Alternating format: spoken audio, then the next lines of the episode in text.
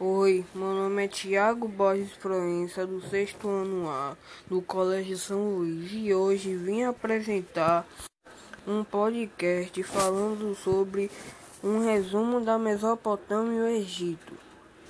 A principal civilização oriental se localiza à margem dos grandes rios, como o Rio Nilo, que banhava o Egito, e os rios Tigres e o Eufrates, que banhava a Mesopotâmia, motivo pelo qual eram chamados de civilizações de regádio.